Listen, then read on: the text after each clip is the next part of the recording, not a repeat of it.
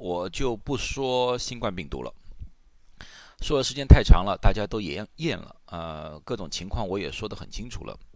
可是这次我谈一个新的病毒，而且对很多人来说，可能比新冠病毒更加有密切的关系，就是带状疱疹。年轻人可能不大知道这个东西，年纪大的人可能一定知道水痘啊这个疾病。带状疱疹现在在国内越来越引起重视了啊，在美国早就引起重视了。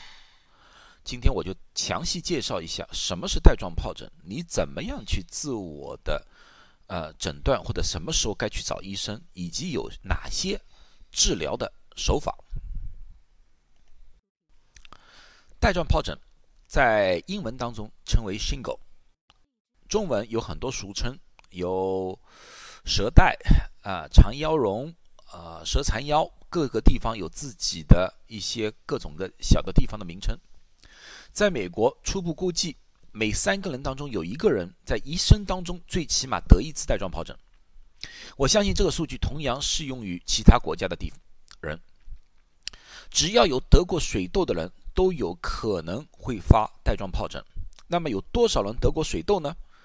在一九八零年之前出生的人，百分之九十八的人是得过水痘的。我相信中国比这个还要晚，我估计是因为。水痘的疫苗在美国是一九九五年投入市场的，中国还要晚一点，所以水痘在中国的时间可能还要更加长一点。随着年龄的增长，这个带状疱疹这个东西出来的机会就越多。带状疱疹不单单它自己本身，它还有很多比较严重的并发症啊，待会我就会具体的和大家说一说带状疱疹的症状。带状疱疹刚刚开始的时候，只是一种局部的疼痛、发痒和刺疼，表面没有什么什么痕迹。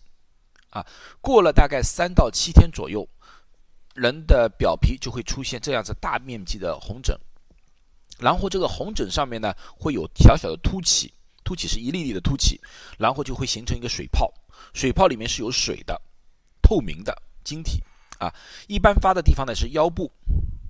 啊颈部和脸部，腰部呢一般是要么发左边，要么发右边，总归是一边啊，不会两边同时发。脸部也是同样，脸部呢发的时候呢，往往会影响人的视力和听觉。带状疱疹有其他病毒的相同的症状，就是头疼啊、发烧啊、发冷啊之类的症状啊，这是所有的，因为这是人体免疫的一种反应来的。这个东西是由于一种病毒叫做水痘带状疱疹病毒，英文叫 VZV 啊，VZV 这个病毒引起的。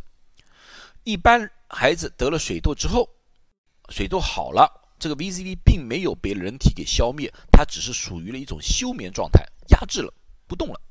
可是当人的免疫功能变化的时候，比如说年纪大了，免疫功能降降的时候，这个东西开始活跃了。这个东西再活跃的时候，就是。带状疱疹了。带状疱疹发的时候，传播的途径就是那个水泡里面的那个液体。举个例子，你看，这就是那些水泡，水泡的液体破了之后，就会传染给第二个人。当水泡没出现之前，就刚才我说了，就是那个水泡没出现之前，或者水泡干了、结疤了、掉了，那时候也没有传染性了。啊，一般人一辈子只发一次带状疱疹，可是有很多人。有免疫功能的问题的人，特别是会多次发这种病。举个例子说，做化疗的人，如果化疗他把那免疫功能一下子就呃去除了很多，那些人有可能再发带状疱疹。有些人天生不知道有某种原因发两次、三次都有。预防的方法，第一就是。不要穿太紧的衣服，因为穿太紧的衣服啊，那个衣服就会磨损，那个泡泡就会出水。那么出水粘在那个衣服上面呢，就有可能传染给别人。啊，自己呢也不要用手去挤那些泡泡，挤泡也不要去抓。一来呢会传染，第二呢会留疤。啊，所以呢一般这个病人呢，我们就要他勤洗手，或者接触这个病人的人，照顾这个病人的要勤洗手。那么这样就不大会容易传染传染了。啊。并发症，这是我们最最关心的，也是最最头疼的，因为带状疱疹本身大概七天到十天左右，它自己就好了，那个疤就结了，就掉了，没什么事情。但是最常见的一种叫带状疱疹后的神经疼，这个是最最头疼的一件事情。当有皮疹开始的时候，它就开始疼了，一直疼，哪怕那个皮疹消失之后，这个神经疼还是一直会出现，就在那个疱疹的那附近。有些人大概几个星期就好了，有些人要数月，更至有些一辈子，一直到一直到死，一直有这个疼，啊，非常非常恼人。这些疼痛，而且不是非常轻微的疼痛，这个疼痛是非常非常厉害的。有些人疼的真的是睡觉都不能睡，因为他这边啊碰到床啊都会火辣辣的疼，那种疼就像有有些人跟我选择就是好像火烧一样，非常非常干扰人的日常的生活。带状疱疹人大概百分之十到百分之十八会经历这种神经疼，可大部分的人还是要大部分的人会自己好，只有一小部分的人啊。随着年龄增长，这种症状会越来越多。其他并发症包括肺炎、脑炎、耳朵、眼睛啊，都会有影响。这个病并不是不治之症，是可以治的。越早治疗越好，越早治疗，那我后面所说那种神经疼的机会就越小。刚开始的时候治疗是抗病毒啊，cyclovir、valcyclovir、famciclovir 这些东中国都有，美国更加有了啊。这个就是把病毒。给消灭或者压制下去。第二就是止疼，止疼呢有很多止疼，像泰诺啊这种都可以止疼啊。可是这个疼痛呢，因为它是神经疼，所以呢我们往往呢让他们用那个叫 gabapentin，就加巴潘丁这个药。这个药呢是专门是治疗一些神经性的啊不不正常，就不是精神啊，不是精神，是神经性的一些混乱啊，用这个药物的。啊，所以对这个疼痛呢，对这个药是有帮助的。这些药的剂量我就不能告诉大家了，因为每个人的身体情况不同，每个人的肾功能和肝功能不一样，所以这个药量一定要医生开啊，才适合于你。我这里就不一一介绍了。最好的呢，就是这个病呢已经有疫苗了。最早一种疫苗 Zostavax 在二零零六年的时候出现，这个药这个疫苗刚刚出来的时候，它有效率才只有百分之。五十到百分之七十，基本上是百分之六十左右，啊，可是，在二零一七年，一个新的疫苗出现了，啊，这就是我们说的第一梯队、第二梯队。第一梯队不一定完美，第二梯队一出来叫 Singlex，Singlex 二零一七年的时候在美国上市，它的有效率达到百分之九十七。中国在二零一九年五月，在美国购买了这个疫苗。所以中国现在也是有这个疫苗的，啊，所以最近可能有很多广告来说这个疫苗，这个就是这个疫苗来的啊，叫 Singlex。我详细介绍一下这个疫苗。这个疫苗呢需要打两针，打了第一针之后，间隔两到六个月打第二针。如果说你六个月之内不打，也没有太大的问题，你什么时候有机会打都可以。打第二针不需要回过头重新打第一针，可是你打的时间越接近二到六个月，你的效果越好，就是我说百分之九十七有效。你打的越近，它的效果越好；你越远，效果就相对来说差一点。所以我尽量要求大家在六个月之内打啊。如果有些特殊原因不能打，也没有多大关系，可以随时随地可以打第二针。谁应该打？啊，另。这个药呢，就是叫 Zostavax 的呢，是要求在六十五岁以后打，而 Singlex 的呢是五十岁以上就可以打了。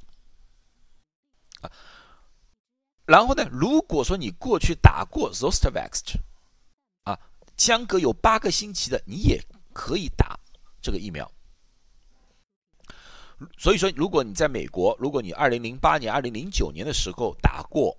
带状疱疹疫苗的话，你现在应该去打一个 Singlex，因为 Singlex 的效率比那个 Zostavax 好很多，你应该去打，重新打一针啊。另外呢，就是你过去已经患过带状疱疹和患过水痘的人，就需要打这个针。有些人说我不记得自己打没打，呃，有没有得过水痘啊？没关系，打，因为我说了，在美国或者在中国，百分之九十八的人得过水痘，所以打一下对你没有什么大的坏处，除非你真的真的很担心，那么你可以做一个抗体测试，啊，那就是我后面要说的，谁不应该打这个疫苗？对这个疫苗有过敏的人当然是不要打啊，这个这个疫苗的那个图是这个样子的，如果对这个病。毒没有免疫力，就是说你没有得过水痘的人，先不要打这个疫苗，先要打哪种疫苗呢？先要打水痘疫苗。那么大家就说了，水痘疫苗和这个带状疱疹疫苗有什么不同？水痘的疫苗是活的疫苗，活病毒疫苗，这个最主要是激发人体的最初的免疫反应。